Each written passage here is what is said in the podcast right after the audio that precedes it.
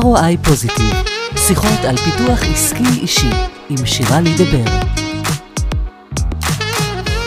ברוכים הבאים ל-ROI פוזיטיב, איתי באולפן דוקטור יובל דוידור, שהוא יזם וניהל חברות טכנולוגיות במשך 30 שנה בהייטק ובתחומי הגנת הסביבה, סופר ומרצה במנהל עסקים ויזמות, מומחה במיומנויות קבלת החלטות ואימון ארגונים להטמעה של תהליכים אלו בתרבות הניהולית. ספרו האחרון, שש וזהו, חושף שיטה לקבלת החלטות שמאפשרת לזהות את הקול הפנימי האותנטי שלנו, כך שנשארים גאים בהחלטות שלנו לאורך זמן. פש, שלום יובל. אהלן. ברוך הבא. אז אנחנו קופצים אה, למסורת אה, ידועת שנים. קח, שלוף והשב ב-20 שניות בהצלחה. הוא שולף קלף זה לא- מתוך זה לא- חבילה. זה לא, זה לא לבחור שתיים, אה, זאת אומרת להוציא שניים ולבחור... אה, רגע, רק אני אגיד שזו חבילה שנקראת 99 דרכים להכיר. שוט. אוקיי. תארו את השנה האחרונה בשלוש מילים בלבד. אוי, מיי גוד. אוקיי. האמת היא, זה לא היה יותר מדי קשה, נכון. זה קפץ לי, ניסיתי לראות אם אני יכול להיות טיפה יותר מתוחכם, ויותר אה, כזה מיוחד. פואטי. כן, ולמצוא שלוש מילים. אז אם היה לי ארבע, חמש, אז אולי. אבל אוקיי. איזה שיט של שנה. הנה, אז זה ארבע מילים. טוב, אנחנו Mm. נלך עכשיו לנושא קצת יותר יומיומי מסיכומים כן. של שנה, ובאנו לדבר על קבלת החלטות.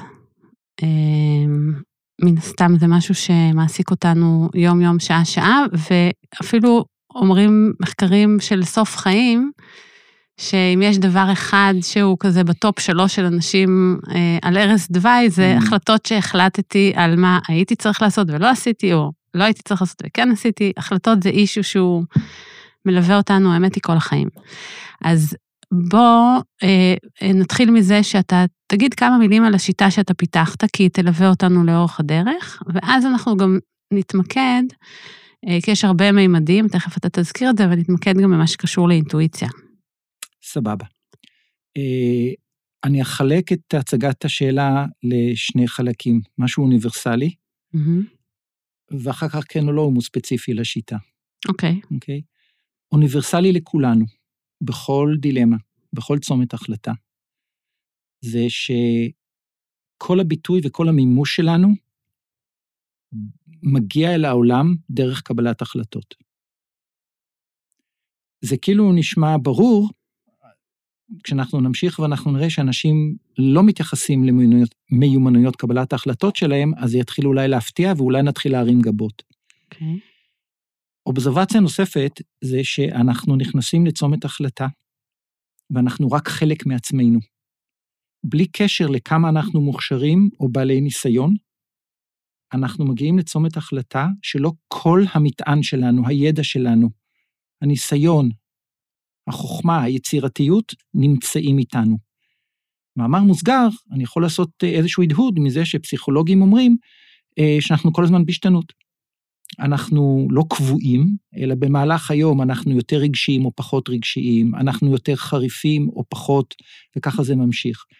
לקחת את זה לצמתי החלטות שאנחנו עושים כל הזמן, וראו, הנה, כאילו, זה יהיה מובן, אנחנו רק חלק מעצמנו. עכשיו, אם כל הביטוי שלנו בא דרך, או מגיע אה, דרך קבלת החלטות, ואנחנו לא עם כל המטען שיש לנו כבר, הוא בהישג יד, אז כמובן שאנחנו עושים, אה, אה, אה, מרגישים, או, או זה הפוטנציאל, הרגשות אכזבה, פספוס, החמצה, עד כדי חרטות שהזכרת, אה, ויש לזה ספרים שלמים, שלא לדבר על דניאל פינק שכתב כוחה של חרטה, כמה זה מכרסם ופוגע באיכות חיינו, אוקיי?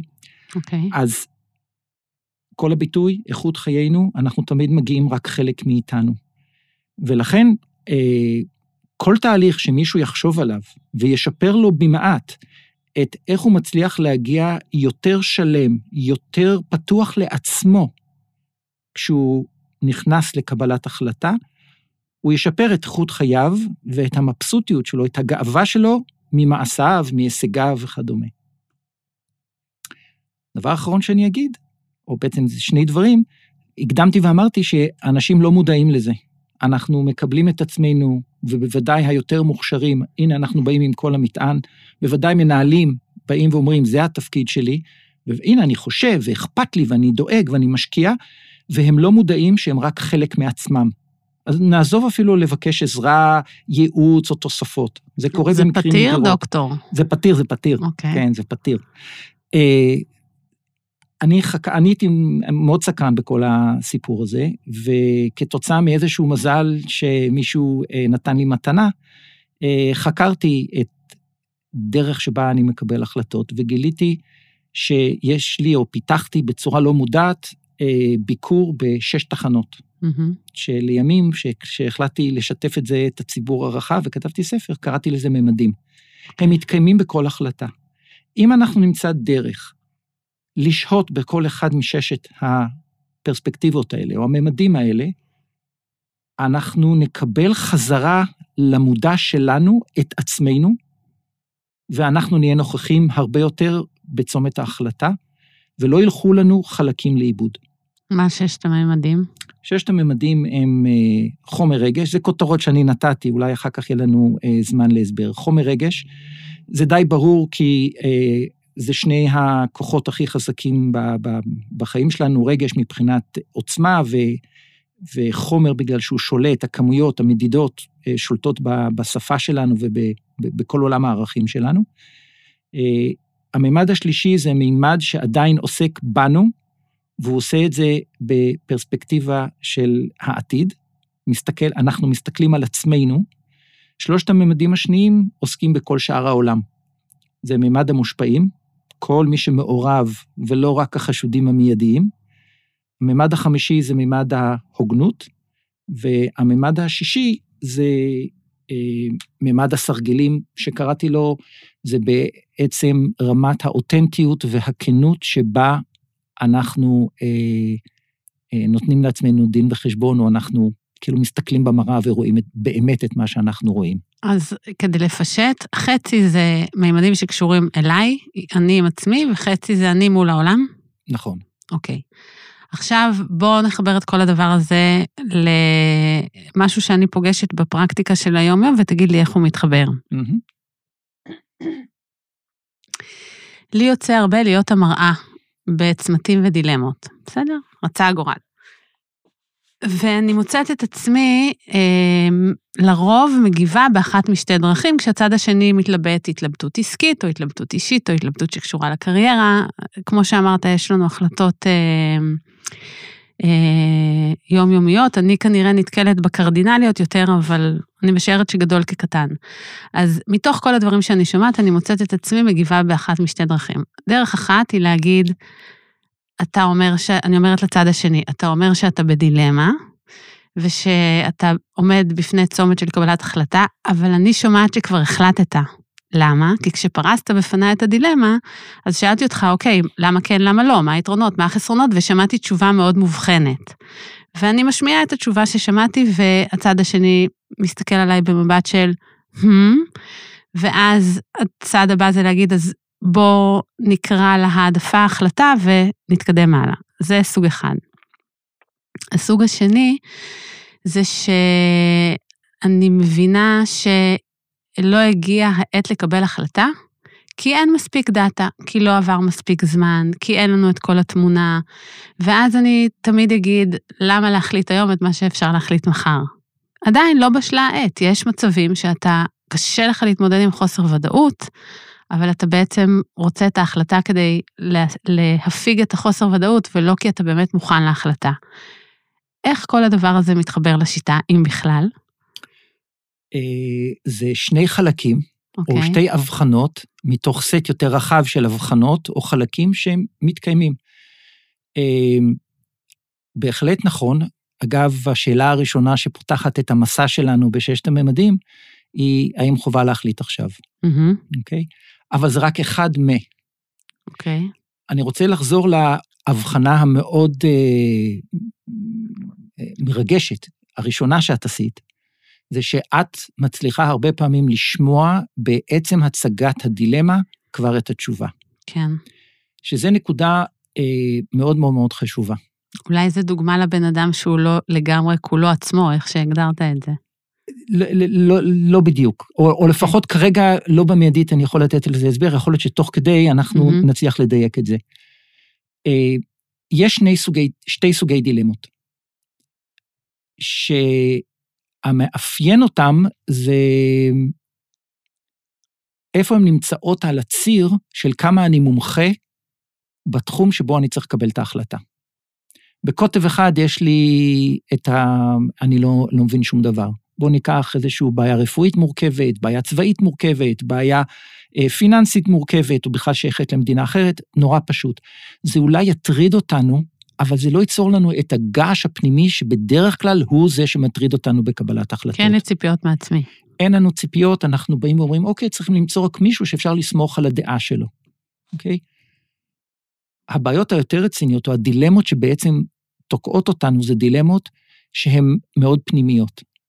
יש איזה שהם ערכים שמתנגשים בתהליך שאנחנו מבינים שכשאני בוחר שמאלה או ימינה, כך או כך, כן, לא, אני הולך לוותר. אני הולך לב... בכל אופציה שאני אבחר. והתחושה שלנו היא שאנחנו לא יכולים לחיות אה, טוב עם, על מה שאנחנו הולכים לוותר, אוקיי? עכשיו, זה נכון שמישהו מהצד, שהוא, המתח הזה לא קיים אצלו. הוא לא יפסיד באופציה א' או באופציה ב', ולכן המתח לא מייצר ניצוצות. בסדר? אוקיי? החלטה עבור X אינה החלטה עבור Y, ברור. כן, רק אני, אני, אני, לא, אבל חשוב להבין את זה, כי זה נכון שלפעמים לאדם חד אה, תפיסה, כאילו נגיד כללית, נגיד לפסיכולוגים איכותיים או, או, או, או מוכשרים, הם יכולים לקלוט מהר, אבל לא רק פסיכולוגים, אנשים שפשוט הם, הם רגישים וקולטים או מבינים תהליכים.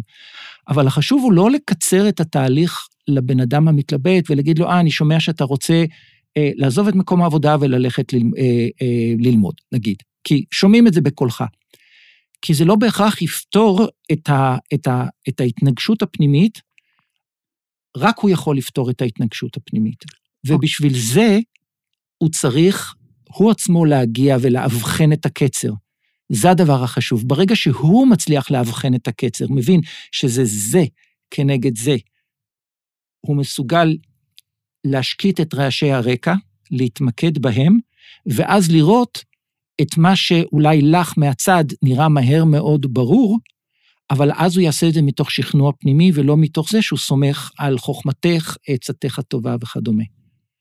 אה, בלי שכנוע פנימי, אה, קבלת ההחלטות שלנו היא לא, היא לא איכותית. אני לא חושבת שמראש אני יכולה להבחין בימינה או שמאלה בהיעדר שכנוע פנימי. כלומר, כשאני שומעת את הצד השני מונה את רשימת פשרות, יתרונות, חסרונות. אני מחפשת את הסאונד של השכנוע הפנימי, על בסיס זה אני משקפת חזרה, לא כי יש לי דעה, מה אני מבינה בכל תחומי הדילמות של אנשים okay. אוקיי. אחרים, אבל אני כן אגיד שלפעמים יש אופציה שלישית, כשיש איזושהי, אה, אה לא אדישות, אלא אמביוולנטיות אה, כזה 50-50, וצריך לקבל החלטה, כי לא תמיד יש עוד זמן לקבל החלטה. אז האופציה השלישית היא תקשיב לאינטואיציה. ואני יכולה להגיד מניסיון עם uh, מנהלים, בעיקר מנכ"לים, שכולם רוצים לסמוך יותר על האינטואיציה שלהם, ובזה אני רוצה שנתמקד היום. אוקיי. Okay. אז תגיד לי משהו על uh, אינטואיציה בחלק של קבלת החלטות. טוב, אז בואו קודם כל נעשה סדר מה זה אינטואיציה, כי זה איזה מין משהו מאוד uh, אמורפי, יחסית. יש שתי סוגי אינטואיציות. והאינטואיציה באופן כללי זה לא משהו שהמחקרים אה, יורדים עד סוף, כאילו, ברור להם ההגדרה אה, מה זו אינטואיציה. אבל יש שני חלקים ברורים. חלק אחד זה היכולת אה, לאבד אה, מאוד מהר בצורה מגבילה אה, המון סיטואציות שהן דומות, הן לא אותו דבר, ולראות מכנה משותף ולהסיק מסקנה. קוראים לזה ניסיון, לא? אה, כן, אבל הניסיון יכול להגיע משני מקומות. יש ניסיון שבא מהרציונל, מהמוח הלוגי, והוא איטי, כבד, הוא מגיע לרזולוציות מאוד דקות, הוא זה שיזכור בדיוק את ה... אה, איזה ספרה אחרי הנקודה. האינטואיציה עובדת אחרת, היא לא כל כך כמותית. היא מאוד טובה בלעשות סטטיסטיקה. ניסיון חווייתי, בוא נקרא לזה. ניסיון חווייתי. כיוון שאנחנו, למשל, אה, אני יודע מה, מי שיש לו קמין בבית, אה, או, או מדריך בצופים אה, קריירה ארוכה, מדליק המון מדורות. אז יש לו המון ניסיונות של כמה העץ היה רטוב, ו- וכמה קר חם היה, ואיזה סוגי עץ, ועוצמת הרוח, אוסף גדול של כל מיני דברים. הוא לא מכניס את זה לתוך אלגוריתם שמחשב משהו. מתחילים להיות איזה שהם סימנים. אם משהו לא עובד, אז המוח הלוגי יתחיל לנתח, ופה אנחנו בדרך כלל נתקעים כשהדבר לא ברור, הוא לא נופל בצורה ברורה למקום שאנחנו יכולים להגיד, אה, ah, זו התשובה, זה תואם לי איזשהו משהו שאני מחזיק במודע. ואז האינטואיציה נהפכת למאוד רלוונטית, כי היא לוקחת כמות גדולה מאוד של מקרים דומים, ומסיקה מסקנה שהמהימנות שלה היא מאוד גבוהה. יש סיפור נורא מפורסם, אני רוצה לתת את הדוגמה. אה, בהקשר הזה דיברתי על אש, אז זה פשוט הזכיר לי את הסיפור. אה, על אה, קבוצת כבאים בארצות הברית, שהגיעה עם התראה, קריאה של בניין שנשרף, ובדרך כלל שריפות בבתים קורות או במטבח או מתנור שהדליק את האש, והצוות נכנס פנימה, וכעבור זמן קצר, המפקד של היחידה, שהיה עם הרבה שנות ניסיון, נתן פקודה מוזרה ואמר, כולם לצאת החוצה מיד. Mm-hmm. עכשיו, הוא לא יכול להצביע גם לאחר, בחוכמת הדיעבד, מה היה הסיגנל ש, שהוא אמר, אה, ah, ראיתי כך וכך, אה, קלטתי, או משהו שידר לי שהמתכת נמסה, או איזשהו משהו כזה, יש סכנה. הניסיון המצטבר שלו יצר אצלו מצב שבו הוא אומר, ראיתי כבר אלפי שריפות. יש איזה קומבינציות של או כמות טמפרטורה עם רעש, עם זה וזה, או, וככה זה ממשיך. שום דפוס לא הסתדר לו. המוח הלוגי לא יכול היה לשים, לסדר את זה. המוח האינטואיטיבי, שהוא נתן לו, הקשיב מקום. לו, נתן לו מקום, אמר לו, זה לא משהו שאתה מכיר. לפיכך, הניסיון שלך וכל הדברים שעומדים לצורך הצוות המאומן של לוחמי האש, אולי לא רלוונטי.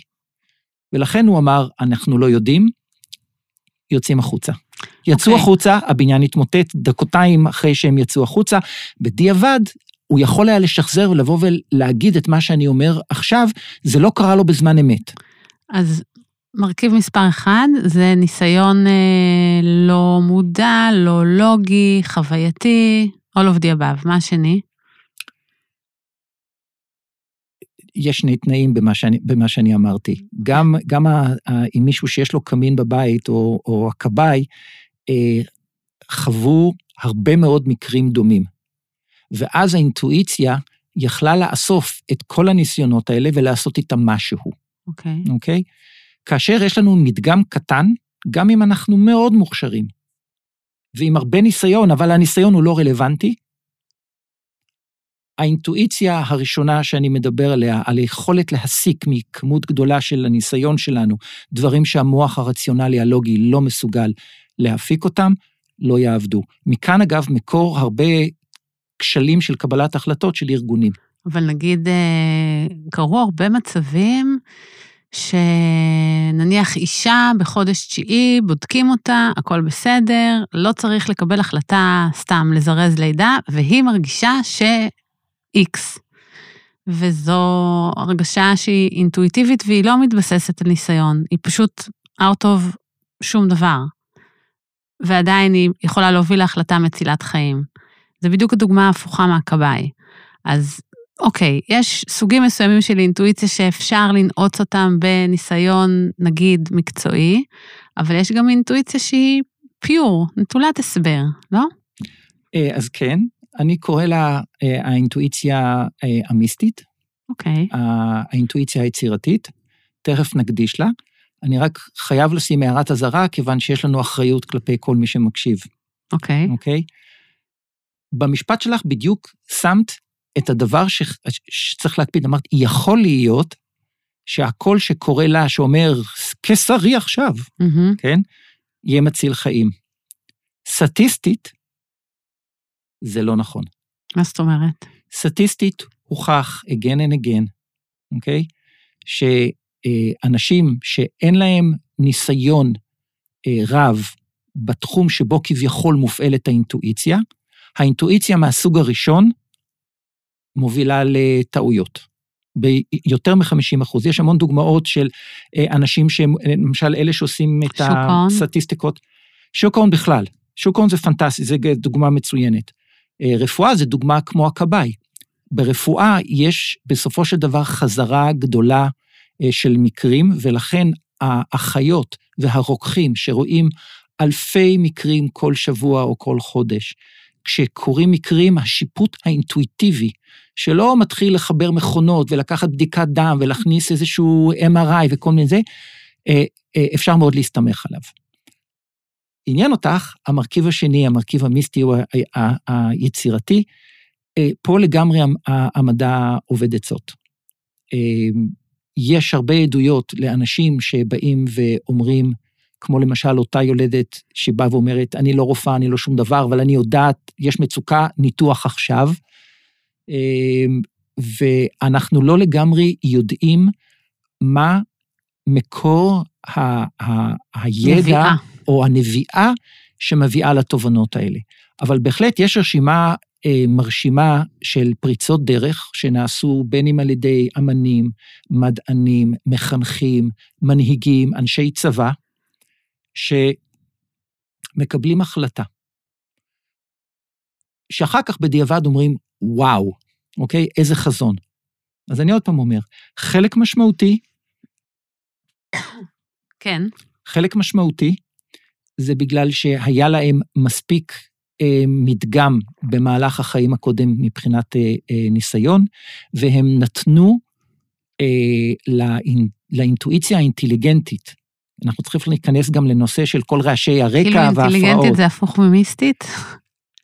לאינטואיציה האינטליגנטית, לאינטואיציה הבריאה, אם את לא רוצה שאני אקרא לזה אינטליגנטית, לאינטואיציה הבריאה, שהיא לא גחמתית, שהיא לא אה, אגוטריפית, שהיא לא חפיפניקית, כי גם יש את המקרים האלה שאנשים באים ואומרים, אני מרגיש, אה, כי בעצם הם לא עשו שום עבודה אחרת אז כדי לתמוך בוא בזה. נעשה את זה מסודר. כן. אמ, איזה מלכודות או בורות פוטנציאליים יש לי בדרך לקבלת החלטה כשאני רוצה להישען על האינטואיציה שלי? אני רוצה לתת לה מקום, אני רוצה לסמוך עליה. אני מאמינה שבסופו של דבר, נניח, יש הרבה דוגמאות. נגיד כשאני באה, אה, אני מנכ"לית ואני רוצה לגייס חבר הנהלה, בסדר? ויש לי שני מועמדים ששניהם ראויים, עברו תהליך ארוך, ממושך, על הנייר שניהם מתאימים. יש גם מרכיב של כימיה. א- איך אני מרגישה שאני אצליח לעבוד איתם, בסדר? אז איפה עובר הגבול בין כן להקשיב, כמה להקשיב, לא להקשיב, למרכיב האינטואיטיבי בקבלת החלטות? צריך קודם כל לשאול את עצמנו את השאלה, האם יש לנו אה, מדגם מספיק גדול. לא, כי- התשובה היא לא. הנה, זהו. עזרתי לך. אוקיי. במצב כזה צריך להיות מאוד זהירים לקבל החלטה שנוגדת את, ה, את הנתונים היבשים. לא, וואלה, רגע, צריך להיות זהירים, אמרתי, אוקיי. אוקיי? כי התהליכים הלוגיים הם יותר נגישים לנו, אנחנו יכולים להבין אותם, אנחנו יכולים לפרוס אותם פרוסה פרוסה ולהבין מה הם אומרים. אין לנו כל כך נגישות לתהליכים האינטואיטיביים, ולכן אני אומר, צריך רק משנה זהירות. צריך לוודא, קודם כל, את כל הדברים האלה שאנחנו לא מת, אה, מתוך אה, פחד, רתיעה, גחמה, ego trip, או כל מיני כאלה סיבות, שזה משתחל לנו ואנחנו אומרים, נגיד, אין כימיה, או אנחנו אומרים אינטואיטיבית, אני מרגיש שזה לא יעבוד. כי יש את הסכנה הזאת. יש הרבה מקום לכימיה, אבל אני לא חושב שזה אה, משהו שהוא הוא מיסטי. אני חושב שזה נתון מאוד חשוב, בדיוק כמו אם הבן אדם הזה, נגיד, למד, אה, אה, אם יש לו השכלה אה, רלוונטית לתפקיד שרוצים לקחת אותו. אם את מנכ"לית, בתוך, סליחה, בוא נהפוך את זה, אם אני מנכ"ל ואת מייעצת לי אה, בין שני מועמדים, ואת קולטת את האי-נוחות, ובסוף את מוציאה ממני, תשמעי, הוא נראה נהדר, או היא נראית נהדר, לא בא לי לעבוד איתו. לא בא לי לעבוד איתו. אז קודם כל, זה, זה נתון מאוד מהותי. ואתה אוקיי? אומר שהוא פשוט לא שייך לאינטואיציה? אני חושב שהוא לא שייך לאינטואיציה. אני חושב שצריך לברר על מה הוא יושב, אפשר לברר על מה הוא יושב, והוא נתון. למשל, אה, נעזוב אפילו את השיקול האישי, שזה כאילו הופך את זה לקצת בעייתי ופחות נגיש, בוא נגיד שהתחושה של המנכ"ל אומר, לי ממש יהיה כיף לעבוד איתו, או איתה. אוקיי. אבל אני חושב שהרקרוט הזה יהיה בעייתי עם מספר אנשים בהנהלה הקיימת. שיקול מאוד לגיטימי. מהמם. עכשיו, אין לזה הוכחות, נכון? כי זה רק בעתיד. אנחנו צריכים לקבל החלטה על סמך התחושה שלנו שזה לא יעבוד. אז אם אני קורא לך לייעוץ ואת HR מאוד מוכשר, נצליח לנתח את זה, ונצליח להבין מה אני קלטתי כמנהל, שאומנם לא עסקתי הרבה ביש, ביישומים האלה, אבל האינטואיציה המקצועית. המקצועית שידרה לי שיש כאן איזשהו משהו שלא מסתדר, ויכולנו עכשיו לגלות ולזהות ולהגדיר את זה, לתת לזה שם. הוא יותר מדי, או היא יותר מדי סוליסטים, או הם יותר מדי, אה, הם, הם בפער של כישרון ביחס להנהלה האחרת, או כל מיני דברים אחרים שלא יעבדו טוב, והנה, והבנו את הדבר, לא צריך לקרוא לזה אינטואיציה. האינטואיציה הייתה המקום שנתנו, לתח... הכבוד והמקום והאי מבוכה והבושה שאמרנו, משהו לא מסתדר לי עם הנתונים. אני חושב שזה המקום הכי משמעותי בכל הסיפור שאנחנו באים ואומרים, תן לאינטואיציה להיכנס לתהליך קבלת ההחלטות. כי האינטואיציה היא לא זמינה לנו, אוקיי? ולאינטואיציה יש הרבה מאוד דברים, קולות, רעשי רקע, שמתעתעים בה. למשל, אם יש רזומה מדהים על הנייר, אני יכול לספר סיפור אישי. אני, אה, כשעוד הייתי במכון ויצמן, פנה אליי איזשהו אה, סטודנט, והוא אמר, תשמע, הטכנולוגיה שאתה מתעסק איתה מדהימה, בוא נקים עסק ביחד. אמרתי לו, תן לי לחשוב על זה, ביררתי עם, עם כמה אנשים, ואני הבנתי שהוא תותח על בתכנות. כאילו, שפיץ. כביכול, מאוד אטרקטיבי. אני אגב לא יודע לתכנת. זאת אומרת, אני בצד התיאורטי של הטכנולוגיה. אמרתי, הנה, כפפה ליד. בחור יותר צעיר, מתלהב, לא צריך לשכנע אותו, לא צריך למכור לו שום דבר, הוא אומר, בוא, אני אעשה את כל העבודה, אתה רק תיתן לי את ההנחיה התיאורטית. ובבירור יותר פנימי, אני אמרתי, כמה שזה אטרקטיבי לי, ואני באמת רציתי להקים סטארט-אפ, אני מדבר על אה, שנת 90 או 91, כן, זה, זה, זה כאילו בתחילת התעשייה. אה, אני זיהיתי שכשאני איתו, אני מתכווץ. אוקיי? יש בו משהו שעוצר אותי, שחוסם אותי. כאילו אין לנו כימיה. ואני אמרתי, כשזה זה, אני לא מהמר על דבר כל כך מורכב, לשתף, ב, אתה יודע, להקים חלום. אבל אתה נותן את זה כדוגמה לשימוש באינטואיציה בקבלת החלטה, או לאי שימוש? לשימוש שהיה נכון כנראה, אוקיי. ואני הולך לתת עוד דוגמה, היא הפוכה. אוקיי. קלטתי מנהלת משרד, ותוך זמן מאוד קצר, אני אמרתי, שום דבר לא עובד פה. וכמו המלכה בעליזה בארץ הפלאות, אמרתי, off with your head, מה שנקרא... ביי. ביי. ולשמחתי, מנהלת המשרד אה, באה ואמרה לי, קח את הזמן, לא משנה, קשה לי לזכור את הפרטים, התוצאה הסופית שזה לא קרה.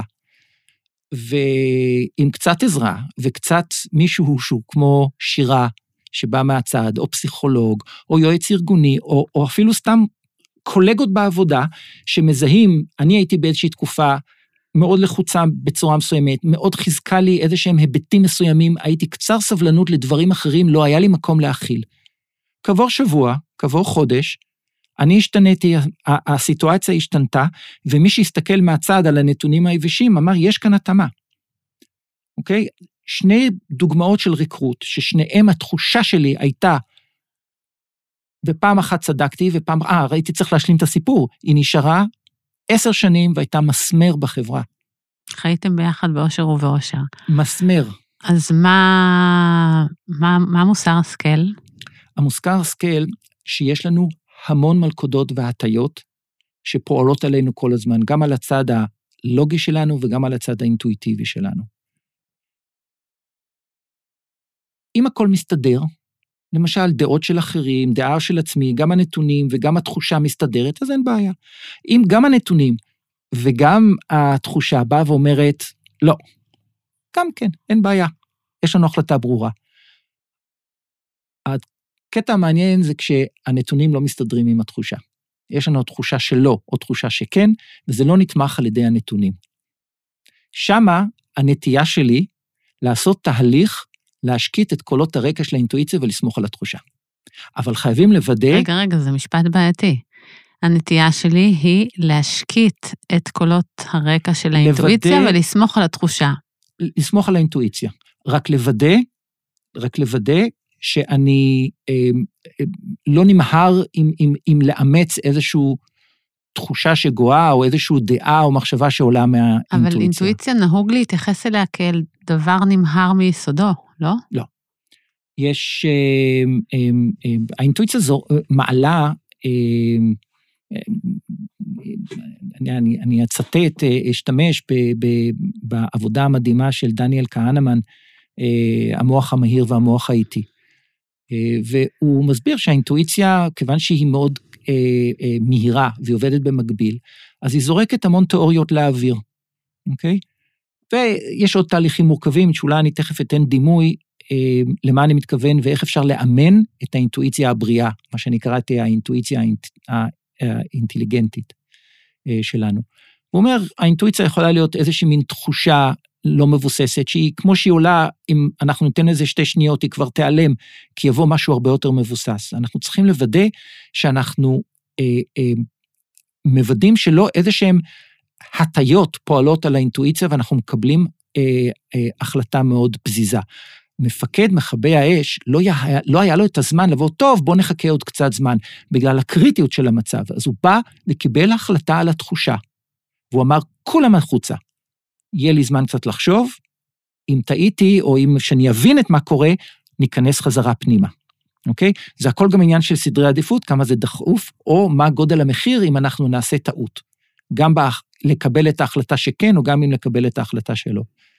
אה, ויש דרכים אה, להשקיט את רעשי הרקע סביב האינטואיציה, אוקיי? עכשיו, אני חוזר להתחלה שאת דיברת, שאת מקשיבה למנכ"ל, ואת שומעת שהוא בעצם יודע את התשובה. מהמם. הנחת יסוד שלי ושל שיטת ששת הממדים, זה שאנחנו כבר יודעים את התשובה.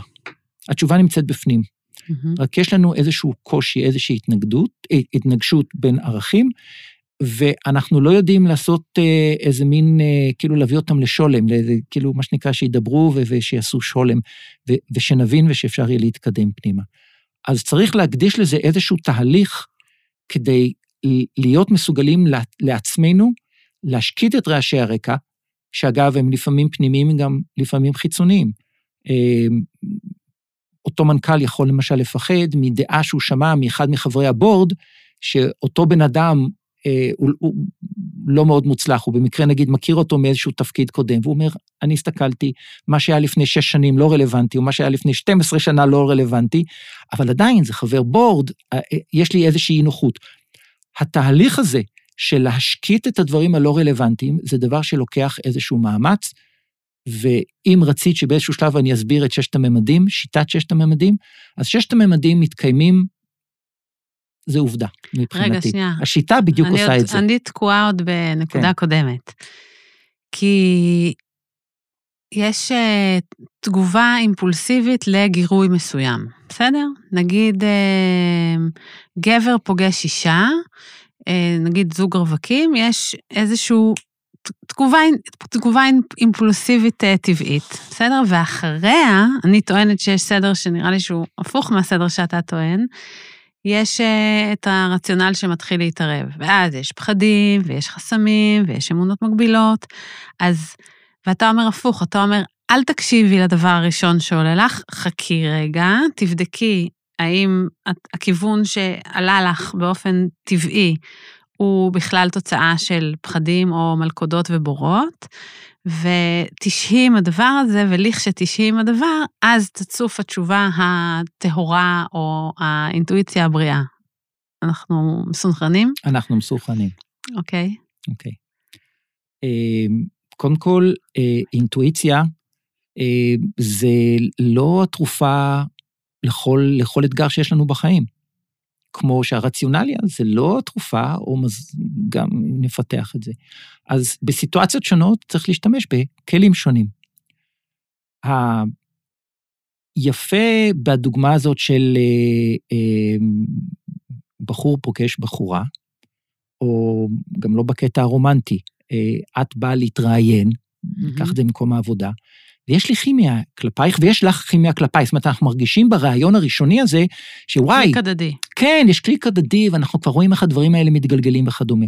זה לא אומר שאנחנו צודקים, זה לא אומר שאנחנו טועים, אוקיי?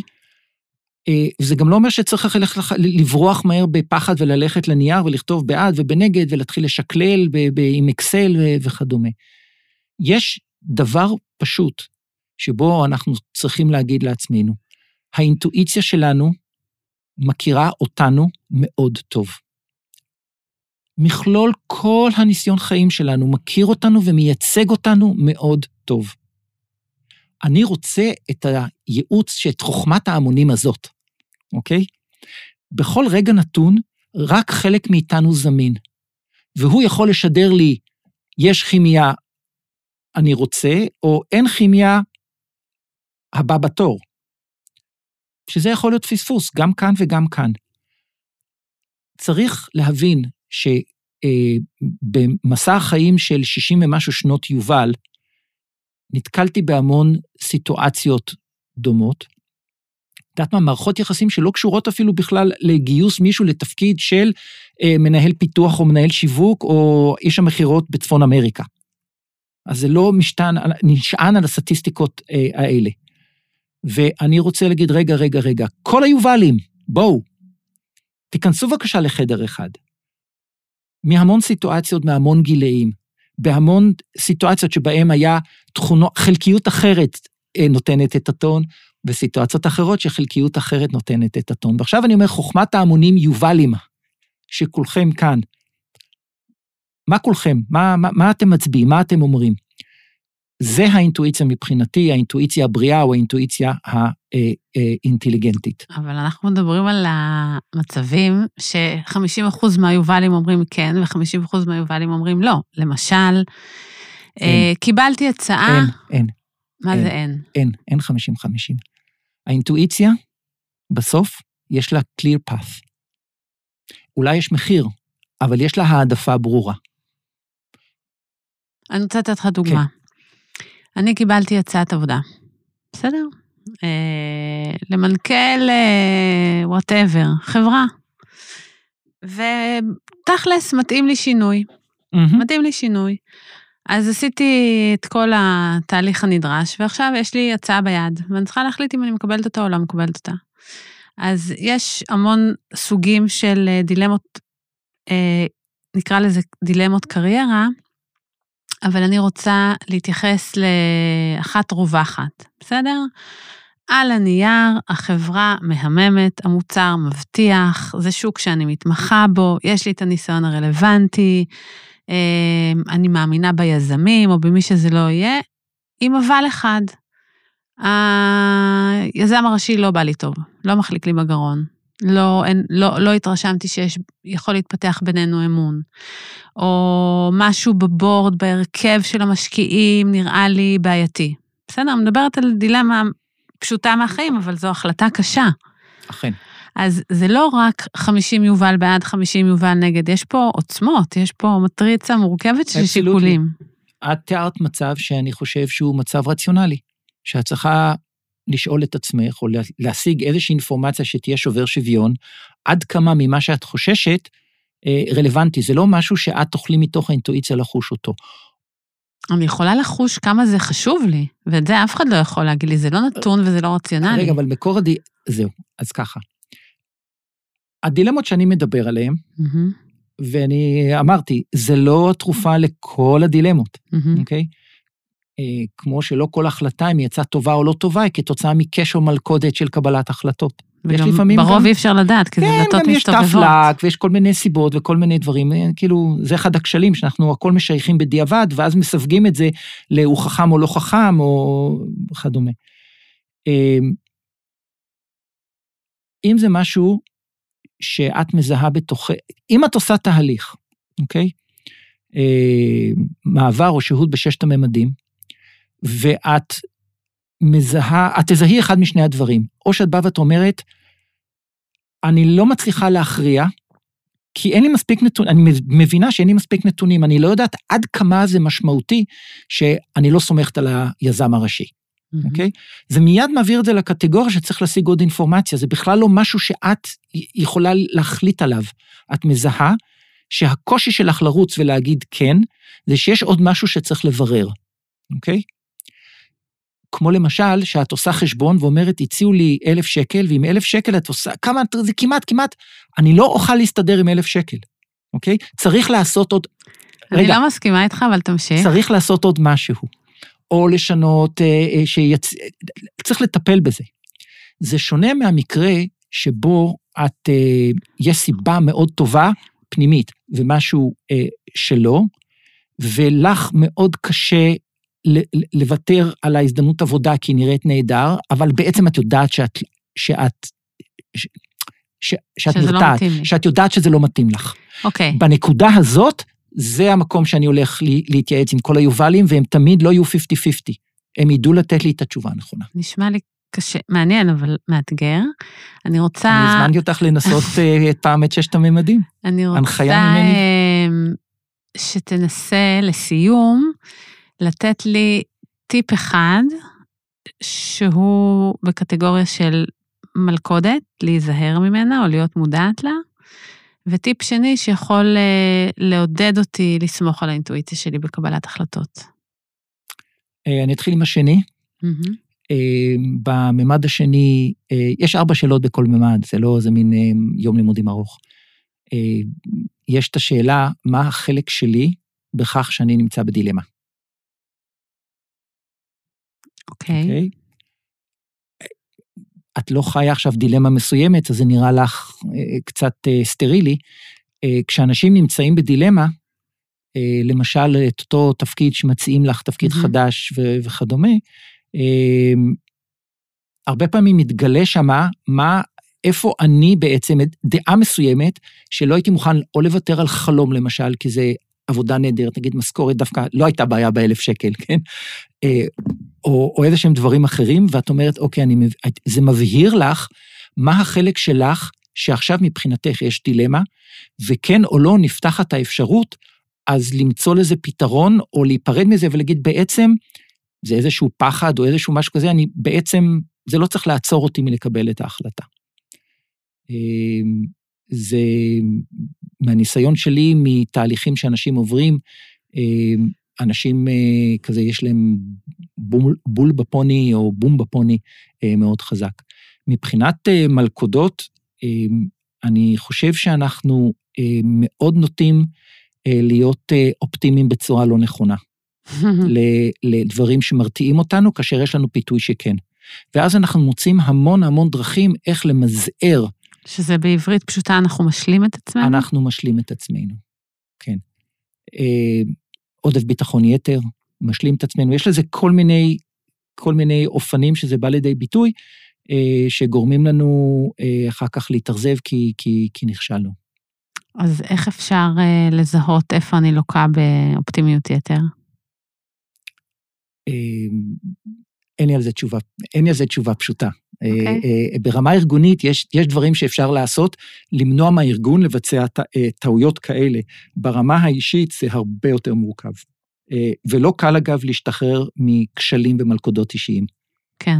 זה הסיבה למה כשאנחנו באמת תקועים בדילמה, אנחנו צריכים להיעזר באיזשהו, איזושהי טכניקה או איזשהו תהליך שיעזור לנו, ולא צריך להתבייש או להירתע מזה, כיוון שאנחנו תמיד חלקנו, וכשאנחנו תקועים יש לזה סיבה אמיתית וצריך לתת לזה את הכבוד. כן, ואתה סיבה. אומר שאינטואיציה זה רק מימד אחד ויש עוד כמה שצריך לתת עליהם את הדעת, אז אם אנחנו תקועים בדילמה, לא תמיד התשובה היא use your intuition, כי זה נכון, רק חלק, אוקיי? נכון. אז תודה רבה, יובל. היה נעים מאוד. לגמרי. ROI פוזיטיב, פינת ההמלצה. אני מקריא אה, מתוך אה, הספר 6 וזהו, אה, פשוט כי זה כל כך אה, קשור ל, ל, לשיחה שלנו. בכל סיטואציה שבה אני מקבל החלטה, אני משתדל כל הזמן ללחוש לעצמי, אתה לא יודע וגם לא תצליח לדעת מה התמונה המלאה. אני מטיל ספק בפרשנות שאני נותן לנתונים הגלויים, ותשאף למצוא את מה אתה מפספס בראייה החפוזה מדי. אני מונע מסקרנות חזקה לגלות מה אני עוד לא יודע שאני לא יודע. וזה בדיוק מה ששיטת ששת הממדים עוזרת לי להשיג.